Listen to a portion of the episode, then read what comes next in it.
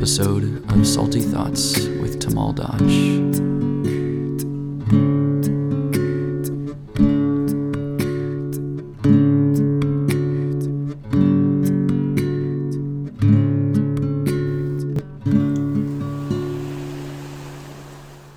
Janabai Owens is gracing this podcast today. She is a health advocate and a raw food pioneer.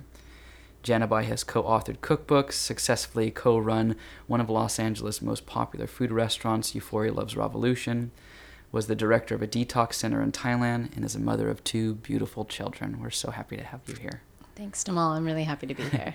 I've actually, thinking about it, I've known you for years. I mean, since I was 20, I think was the first time I met you. Yeah. And you had a tiny little space over on Colorado or somewhere like that. Broadway. Broadway, yeah. You had a little store, um, and raw food was kind of something people were kind of flirting with, but it was a small group of people, and I really think you are one of the main reasons it's a common name and a common health um, practice here, especially in Los Angeles and all over the country, um, because of the stuff that you guys have pioneered through the years with getting raw food out there and just kind of getting people interested in trying things that were new and maybe a little bit foreign and teaching people that it tastes really good and have to sacrifice the taste for having amazing health. wow, thanks. That's a really beautiful thing to say. Um, I actually think I cooked for you when I was like 20 years old. Well, raw cooked for you. I made like a roll or something like that you had tried. yeah, you did actually. That's great. I love. I actually remember meeting you back on Broadway and and your brother as well. Yeah, and then um, you know, we're gonna keep this as a candid conversation as they always are, but um, you know, even though I've known you for a long time, I actually don't even know a ton of your back history or where you came from, how you got to where you are today, what inspired you to make the changes you've had in your life. So we'll trail it back a little bit and um, how did you get into alternative living or actually what I think is real living, not even alternative living? How did you get into raw food, nutrition, and a holistic lifestyle? Were your family interested in things like that or did that come in later in life? How did it all transpire? Wow, that's a great question. Um, you know, I actually grew up in the South, in the deep South, um, far away from veganism and yoga as you could possibly be um, in North Florida. Mm. And some point, something in me, just around 12 years old, decided I never wanted to eat an animal again. It was I mm. didn't know a single vegetarian. I'd never met anybody. No one had dropped that in my field that I know of. Obviously, they did but it wasn't so conscious. And um, I just got really clear on that. And it became sort of a thing. And I was just that vegetarian person in the crowd. And people knew that. And it became part of my identity. And it grew. And as I learned about veganism, and um, I remember getting into Buddhism very early. Mm. I must have come across, I was doing a world religions class, I guess, in middle school. And I said to my mom, Have you read this Lotus Sutra? Do you know about this? Mm. And I remember my mom being like, "Yeah, that's what we live like. Is doesn't everybody do it like that?" and I thought about it and I realized like my mom really truly was my original teacher. She was yeah. like such a zen master in my life and she lived zen. And that was just part of who we were. And so I really began to live into that reality of understanding that a lot of Eastern teachings were things that had just been inculcated into my life. And so as I felt drawn to them, I also felt more and more familiarity, more and more resonance with them. Um, and to the point where I eventually had a successful career as a television producer. Um, working in cable networks and life in the fast lane at a very young age, and left it all to become a yoga teacher. And um, went to India, decided to learn from who I felt were, you know, the holders of the lineage there and studied multiple disciplines and really felt that I wanted to bring it into my life in a real way before I shared it with the world. And during that process, I ended up at that detox center you mentioned, and mm. they brought me in as their yoga teacher. And quickly they realized I knew about cleansing and raw food. and all of a sudden, I was telling people what to eat and when, and how to ferment vegetables, and how to break cleanses and start them, and why. And and that was great. And um, i loved it. And then i felt like i wanted to bring that healing back to to my home. And i looked around and thought where where are people ready to hear this message? And i'd actually never been to los angeles but I had met um, in Rishikesh in India. I had met a woman who had a house in LA, and she had said, "If you ever come to LA, you can stay on my couch." And so I did. I called her up and said, Hey, I'm ready for that couch. And I stayed in Abbot Kinney just down the street for about two months to where I met my then partner, Matt Amsden, who already was a great raw food chef. And I really credit him with helping me manifest my dream, which was really more about community mm-hmm. and creating a space where we could all come together. So for me, food was really the medium it wasn't it wasn't the message the message was having a light heart and feeling good in our bodies and really opening up to our natural divinity in more of a yogic sense for me and the food seemed to be the way that we could all do that and start to access that because food is so basic yeah and food is such a, a I want to say primitive need, but it really is. It's such a basic need that we have, and it's become this thing in our culture where we don't even put any thought into what we're putting in our mouths and what we're drinking every day. And we go onto this autopilot of what's convenient and what's easy. Um, and then we kind of get stuck in this vicious cycle of, I don't know why I feel this way. I don't know why I feel depressed. I don't know why I feel hangry. You hear people say that all the time. I'm hangry and uh, hungry, angry. And um, you start seeing people with mood swings. And then, um, for instance, one of my good friends I was with last week, and he was he eats very poor, and we always talk about. It. He's aware that he eats very poorly, and he's like, "Oh my God, I feel terrible. I have a headache," and he started taking tons of aspirin. And I'm like, uh, "What did you eat today?" He's like, "Well, I woke up. I had a power bar, a coffee, and then after that, I went out and I got some eggs and some bacon. But then I felt really tired and sluggish, so then I went and I got a Red Bull." and now I have this really bad headache, so I'm take some Advil. But that's really America in general of this cycle of no thought into what we're eating and just wondering why we're constantly feeling so up and down. Interesting when you were saying that when you were a kid, you just had this natural intuition like, oh, I don't want to eat animals anymore.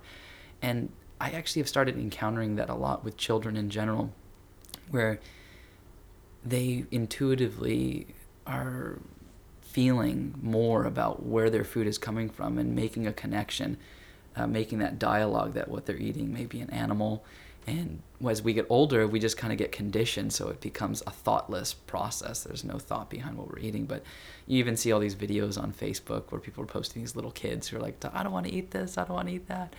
Um, I think there's some interesting, sensitive intuition that's happening there with children and the way they look at the world and with really fresh eyes. And then something that we kind of lose or gets lost in translation as we get older and we get stuck in this hamster wheel of life. And I think the food is such a great way to create a community, like you were saying. Start with our basic primitive needs, and then from there we elevate the consciousness to other things. Um, Fully. I would actually like, and I would, I've always said that food is it's actually the most intimate act that we have as bodies. It's actually more intimate than sexuality because when you're eating something, you're taking something from the outside world and you're bringing it and you're putting it here on your arm or into your brain cells into your liver. It's becoming part of you. Yeah. It's the only time we actually take something from outside and make it part of us. Yeah. And so, you know, do we want to think about every single time we eat, do we have that luxury. Is that realistic for all of us? No, but feeling into does this feel good to me? Is this the right thing for me right now? Just taking one second to have that question so that we're not on this roller coaster of trying to mediate choices that we made unconsciously all day long. I think it's a really great and powerful act. Absolutely. And um, it's such a, a way that impacts us on levels that we don't even really know. You know, we always think about you know, the obvious things that impact us. You know, we think about, oh, this impacts us this way, this impacts us that way. I really love this book that's out there that's called Hidden Messages of Water. And his experiments with just saying positive things to water and how it changes the molecular structure of it. It forms these beautiful crystals in the water. And that's something you drink, that's something you ingest. Right. Not only that, but our bodies are made of mostly water you know and it's like you were saying the food actually affects us becomes part of our body you know on a cellular level and uh, it's really important it's imperative that we take a close look at what we're you know putting in us and making a part of our body 100%. And, you know, when you talk about children and their decisions not to meet animals or eat animals or their, their feelings of consciousness around that, I think I've been grappling a lot lately with veganism and uh, talking to people and really sharing about that. And I think that what we've done is we are that sensitive too, but I think we're taking something, I call it cognitive dissonance, which we use a lot in culture, but in terms of meat and not eating animals. So we created something called meat in our head, which separates it from animals so that we can use our head to eat something that makes sense to our mind. But we're cutting ourselves off at our, our heart is not engaged. And so there's a deep schism you know, and uh, why we eat meat, when we eat meat, culturally, health. There's all kinds of, that's a big and vast question. But in order to do it, I think we've had to shut down certain parts of our emotional bodies. And kids, we haven't taught them that piece yet about shutting down that part of their emotional body so they can go through. Just like, I mean, in some ways, like we look at the world and in every moment there are things happening that we absolutely can't get behind and codify but we we we have to choose some sort of self-preservation methods of shutting out information that we cannot handle you know the wisdom to do what we can do and i think a little bit of me is that and so i think protecting children are preserving their like sense of i know with my own children when they say oh my friend eats bacon and i'll say oh you mean pigs yeah yeah, those are pigs. And I just, I don't, you know, use dogma with them, but I keep drawing them back to their understanding of the world in a whole sense. Yeah, so there's no disassociation. Right. Absolutely. And, you know, it's, it's funny, I, I talk about this a lot in teacher trainings, um, how the root word of ignorance is ignore, and how you can sit at a table with a bunch of people and if somebody starts talking about where the meat came from everyone's like oh my god please stop talking about that. You're making me lose my appetite. I just want to ignore where this food has come from. So in essence we have to put ourselves in ignorance in order to engage in activity which people nobody wants to do. Nobody wants to put themselves in ignorance over a specific activity. You want to elevate your consciousness and so if we can elevate our consciousness, that's the best thing that we could do, and um, it's the most, uh, I want to say, spiritually preserving thing that you can do for yourself.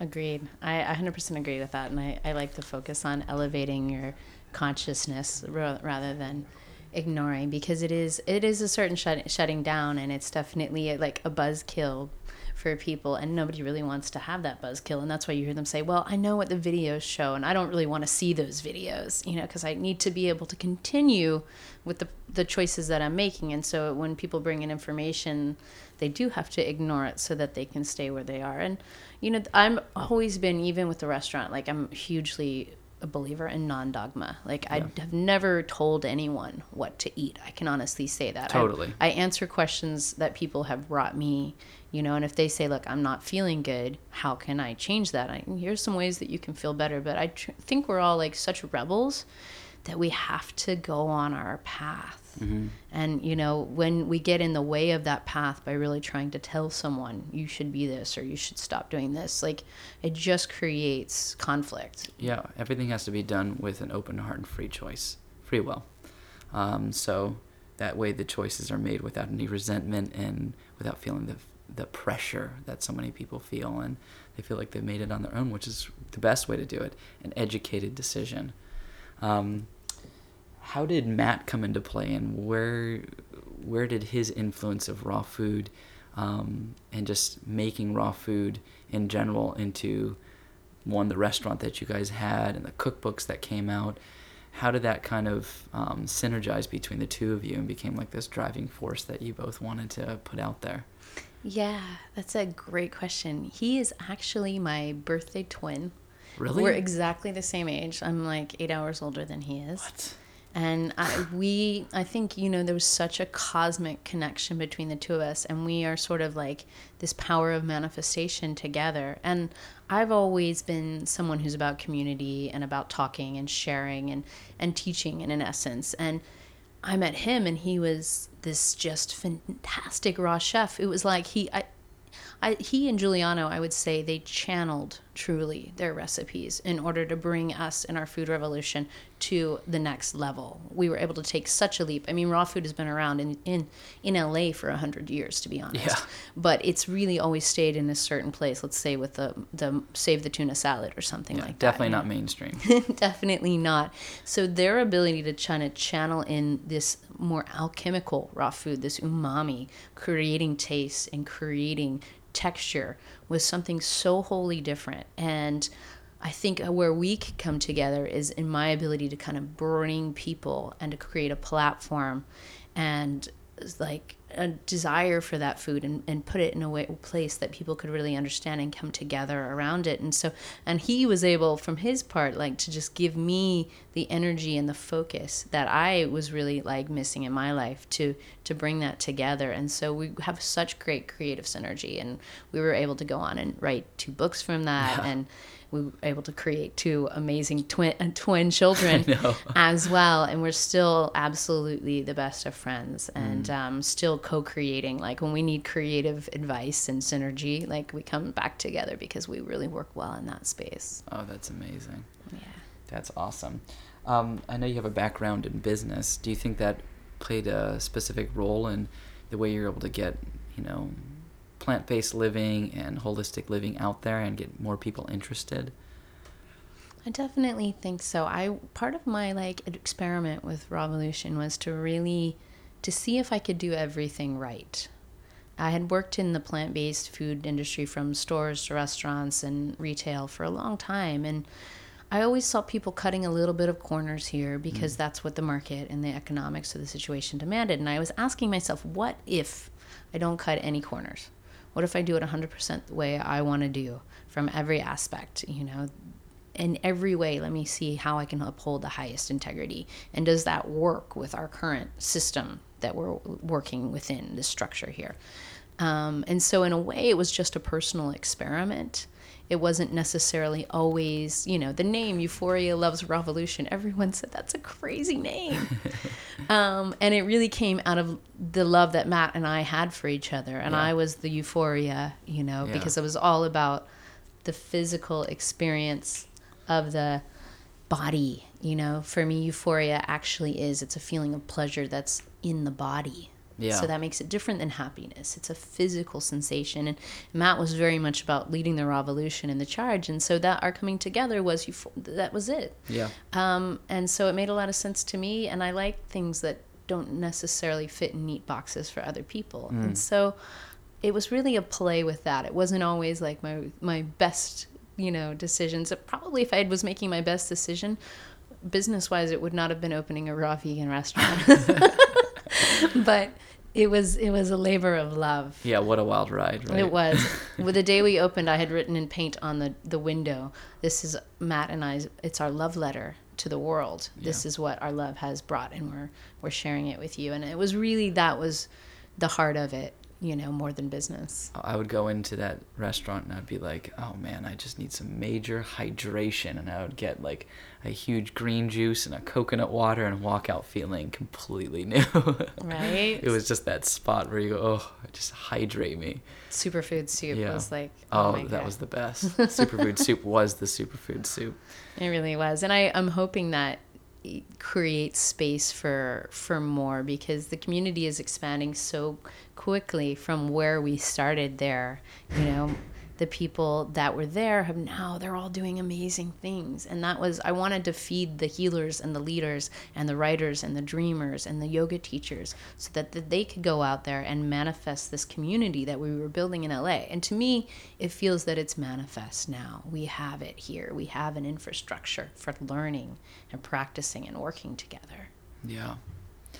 That's awesome. How do you um, help individuals who are eating either a standard American diet or just a very typical diet make smooth transitions into adding healthier habits? Like, what are the basic things? If someone were to come up to you and say, Hey, Janabai, I live on coffee every morning, coffee and a creamer and eggs. How do I change my habits? What what's some very basic thing I could um, add to my life, or what would you do to start changing your life?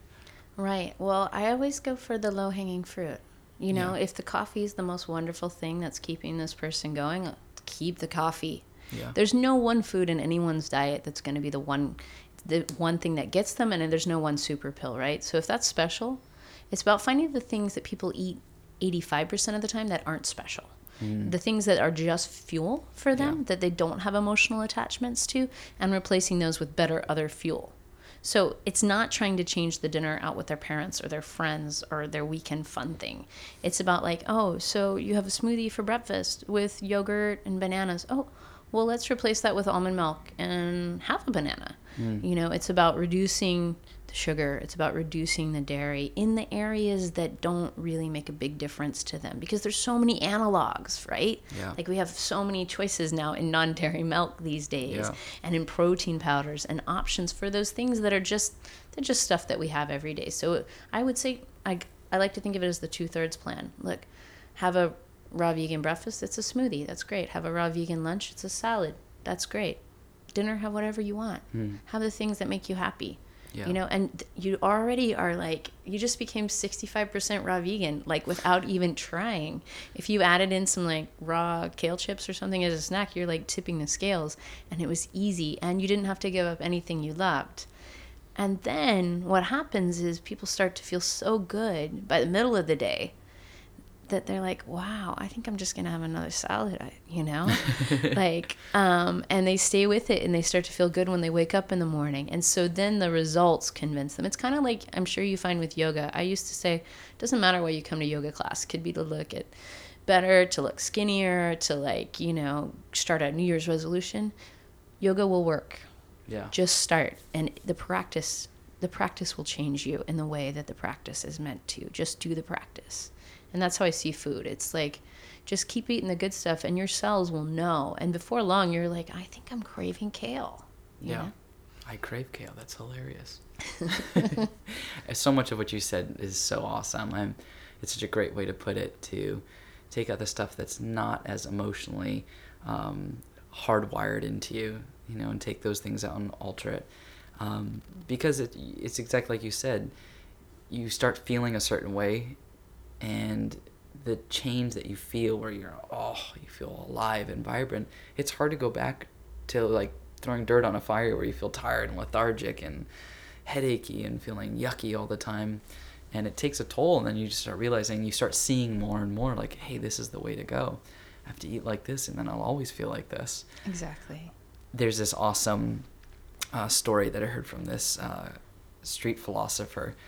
Um, one of the world's greatest violinists, most world renowned violinists, went out into a city street in New York. He brought with him one of the most priceless violins, and he dressed in street clothes. And he just started playing the most incredible music the world has ever heard. And over the course of a couple of hours, over a thousand people passed him, didn't even stop to look at him. And then over the course of the whole day, he made 30 bucks. The craziest thing is, is one week before, he sold at a concert hall in New York, and everyone paid an average of $100 a seat. And the point of the story is, unless something is presented to us, we usually don't even see it, even if it's right in our face. So you could go into a store and kale, organic kale's on the shelf, you don't even see it. And it's that magic moment when someone presents it to you, and then you can start to see it. Just like no one could even recognize this amazing composer. He's sitting in plain sight. But when people presented, oh, this is a great composer, they all bought a ticket, right? So sometimes we need it presented to us. Like listen to a podcast and hear Janabai say, take out 80% of the things you're not emotionally attached to. That could be a light bulb, and all of a sudden you can see. And like, oh, that makes perfect sense. And then, oh, I feel amazing. right because we're, we're experiential learners most of us and so when we have an experience of something then we have a context for it so like i might actually not know what the most amazing world's most amazing violin being played by the most amazing violinist sounds like but then you give me a context and you're like let's go to this concert. And all of a sudden like i thought i knew a lot but like i have another frame of reference and i can actually recognize it mm. now. And probably none of those thousand people have actually ever been to that concert. And it just goes to like there's so much happening around us. Yeah. our senses are only picking up a very very small part of it. But when you have an experience with food like you go to rawvolution and you're with your best friend and you have kale chips my God, you made a memory, you made a feeling, you Yeah. felt good, and you really enjoyed the food, as opposed to someone who was like, yeah, eat those. And you're like, eh, what is this? But all of a sudden, you have a context for appreciating it and knowing what it's doing for you, and then it's infinitely more valuable. Mm hmm Couldn't agree more. Um, another question is raising children with plant food. I know, I think the last time I saw you actually was like five years ago and you were pregnant. You looked incredible. And people, one, are concerned not only how do you raise children on a plant based diet, but how do you, do you even go through a pregnancy eating a plant based diet? It would blow people's minds. And to see that how healthy your children are and how beautiful they are is shocking. I mean, my own son he's raised on a plant-based diet and people are always shocked like oh my god he's not emaciated he's not like in the hospital and he, why is he one of the healthiest kids um, so one this is like a twofold question what were some of the things you did personally to stay healthy during your pregnancy and then also two what are some of the tricks that you use to keep your children on the path to eating healthy themselves because it's really hard when they're especially when they're little and everyone else is eating you know, gummy bears and Cheerios for breakfast. Yeah, that is, it is hard, and, and we want to be in the world, right? yeah. Um, you know, during my pregnancy, that's I I'm a huge fan of superfoods. Mm. I really, really am, and I'm a big fan of supplements, to be honest, because Yeah. I think the best supplements really are just superfoods. You know, they're highly concentrated foods for I, us. I love it too. And I know a lot of people don't like powders and capsules and this and that, but I actually do because I think that we're living super lives right now, you know? Like if I was just laying on a beach most of the day and my job was to go and, you know, weave something and tell stories by the campfire and I'd, I- I'd be happy with uh, some bananas probably and some coconuts Yeah. but um, I'm not. I want to be like the best in relationship. I want to be the best entrepreneur. I want to be the best mom. I want to be the best community member. I want to like change, make all these environmental changes in my life and the world. And so it's really like we're asking so much of ourselves, more probably than on average any time in history have people been asked to function on so many different levels simultaneously um, with so many relationships because we're connected now to sh- such a vast number of people who we mean things to now. So I do think that we have to take our diets up another level. Then and superfoods provide that, and I think pregnancy is another one of those times. For sure, the body is. I mean, it's actually, it's like it's a miracle Yeah. it like it's truly a miracle that women can grow an additional organ and from that organ grow a child or in my case grow two simultaneously and and feed them and give them all the requisite and important things to actually build a thinking and functioning feeling human being. It's it's incredible. And so i could not get enough nourishment for that. Like I just pushed the envelope in terms of I was a huge fan of E3 Live. I've mm-hmm. always been, and it's a blue green algae from Klamath Lake, Oregon. It's really lovely, high mm-hmm. protein, really assimilable, full of minerals. That was I daily practice for me when I was pregnant every day. Um, I really got turned on to the benefits of reishi mushrooms mm. during pregnancy from David Wolfe. He has a great talk called reishi, about reishi babies, and that was a really big thing for me in terms of their brain development and getting every day I had reishi mycelium powder, and so I have always been that person who makes this like everything but the kitchen sink smoothie, and that just increased like triple fold during my pregnancy, one for me and two for each of the children. um, I love. I love bee pollen. I'm a big fan of the benefits of bee pollen as well. Um, and just generally, pea protein is really assimilable. I love it. I do really well with that. Green foods. I'm a huge believer in chlorella as well. I if like you could give me nothing but chlorella and chocolate, I, that, those are my desert island foods. Like I could live with those two foods completely because I think chlorella really is one of the most powerful foods that we have, and I had that constantly every day. I had tons and tons of healthy fats from the vegan DHA oils to the coconut oils to I love I, I love sesame oil as well as a lot of great Chinese herbs to support where I was at and to support my grounding. Um, and I I can't recommend anything higher for sure. A plant-based diet was really powerful for me and with twins I was required to get 7,000 calories a day. Yeah. It's Which- a lot. it's a lot of avocados, but Um, I You uh, have to. Gotta load up. Yeah, I Especially definitely eating for managed. three. For for eating for three is is quite the the sort of ultimate challenge. Um, and interestingly, with pregnancy, a lot of the foods that normally would feel really tasty weren't. I ate a lot of kippies.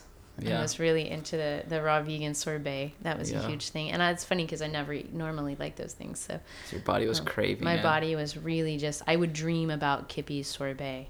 Yeah. Um, I would wake up you and needed the just high fat and all that stuff. in yeah, it, it was it just it, something about like all those frozen raspberries and those things were the antioxidants I felt like were really calling me, which is interesting because I don't almost ever eat fruit. Like I'm not a big fruit or sweet eater, but when during pregnancy, my desire for like colorful food was just really high. Sweet potatoes were an everyday thing, slathered in coconut oil.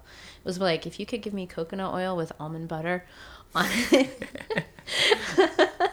and then put it on something so I could transfer it. Like that was how I wanted to. You're making to me eat. hungry. Yeah.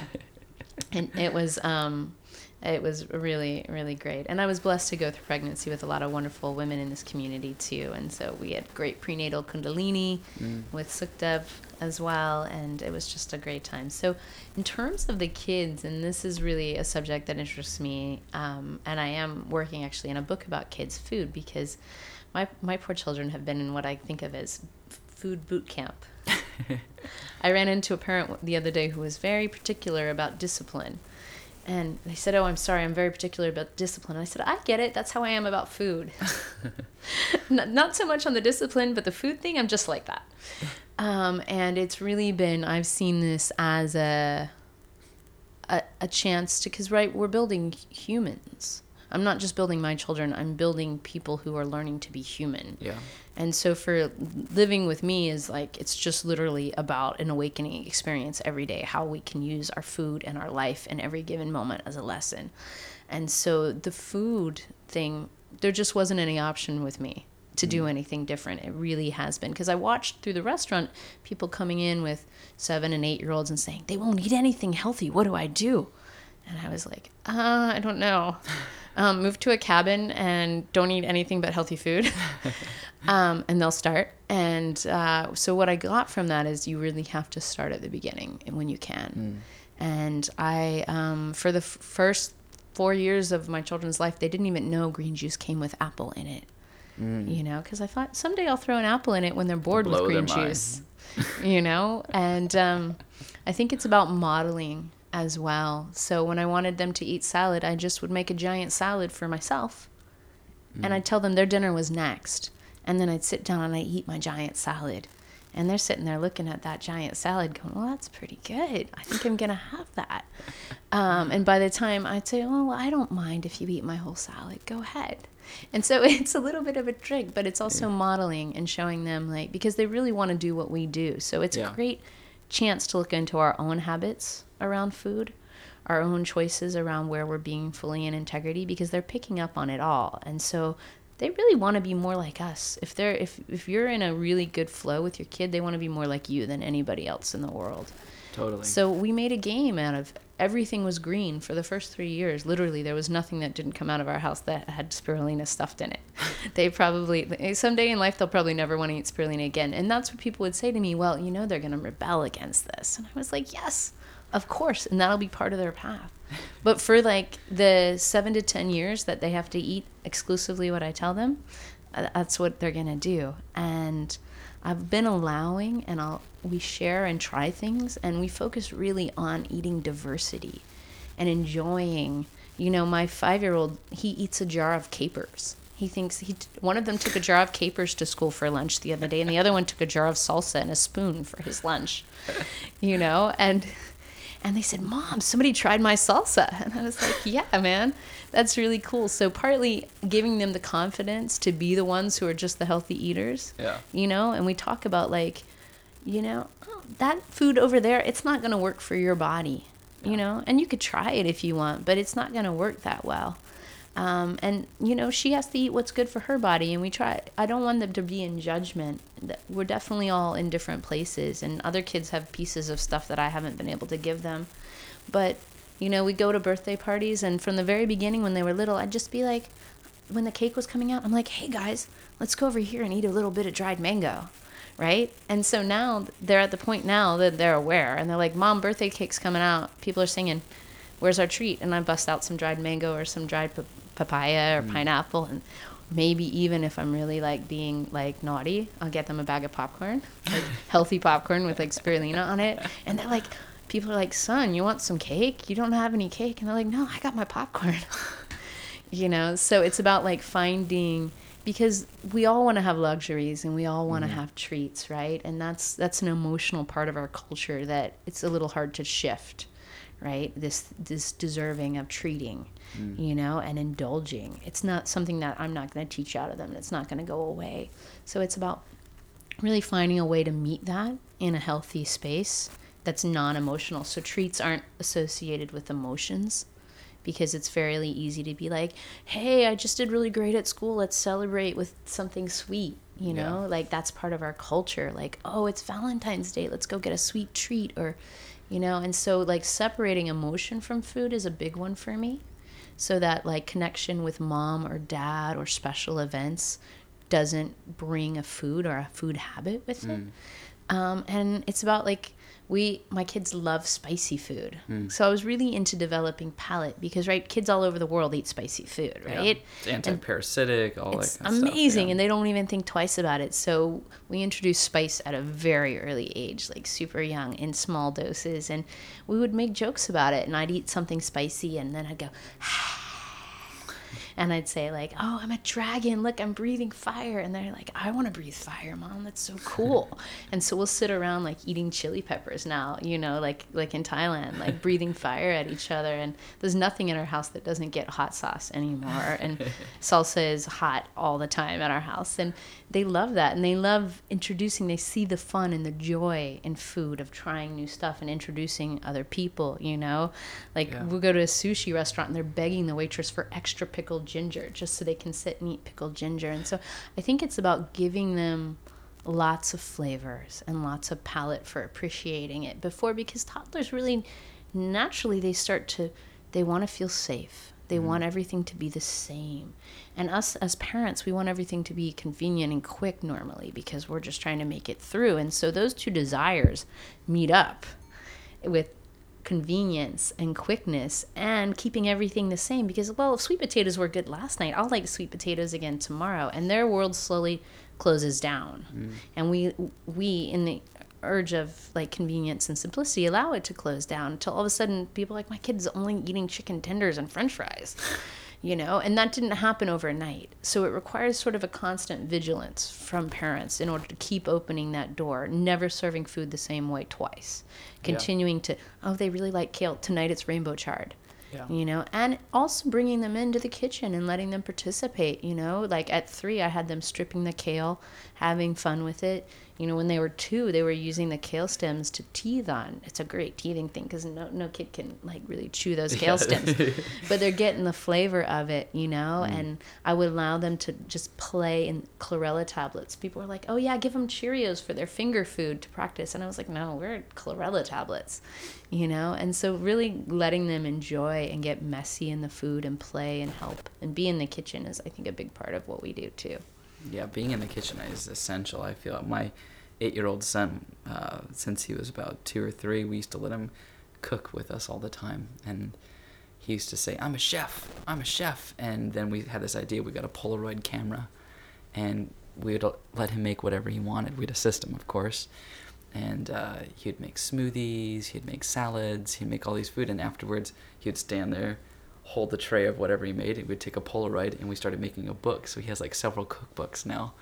And then we'd write out everything that went into it. So now he's like, I'm a chef, but he's actually really confident in the kitchen now. Like he can make you an amazing smoothie if you want, and he's eight. He can whip up whatever you want. I'm a chef, can I? I'm a chef. Um, so so beautiful. Yeah, I, I think when you get them engaged, one they have these fond memories of being in the kitchen when so many people have no clue of what to do in the kitchen. All they know is the microwave. They don't know how to touch the stove, don't know how to chop anything. Um, and I think if you can help demystify all the things that are in the kitchen and make these positive experiences at the beginning, they'll take those tools with them when they're adults and be like, oh, yeah, you want this? I can whip this up for you. Try this. And um, I always tell my wife, uh, Kanai's gonna make a his wife very happy one day because he's gonna whip up whatever she wants. He'll be in the kitchen. That's awesome. Yeah, it's true. I mean, it the kitchen is like a it's a really you know they call that adulting, learning learning these techniques of adulthood. And I know I didn't learn to cook till I got to college, and somebody was like, "Let's make food," and I was like, "Make it, maybe." um, but it's so it's so essential again because food is so essential, and so being able to create, make it and produce it and work with it is is it's a confidence builder.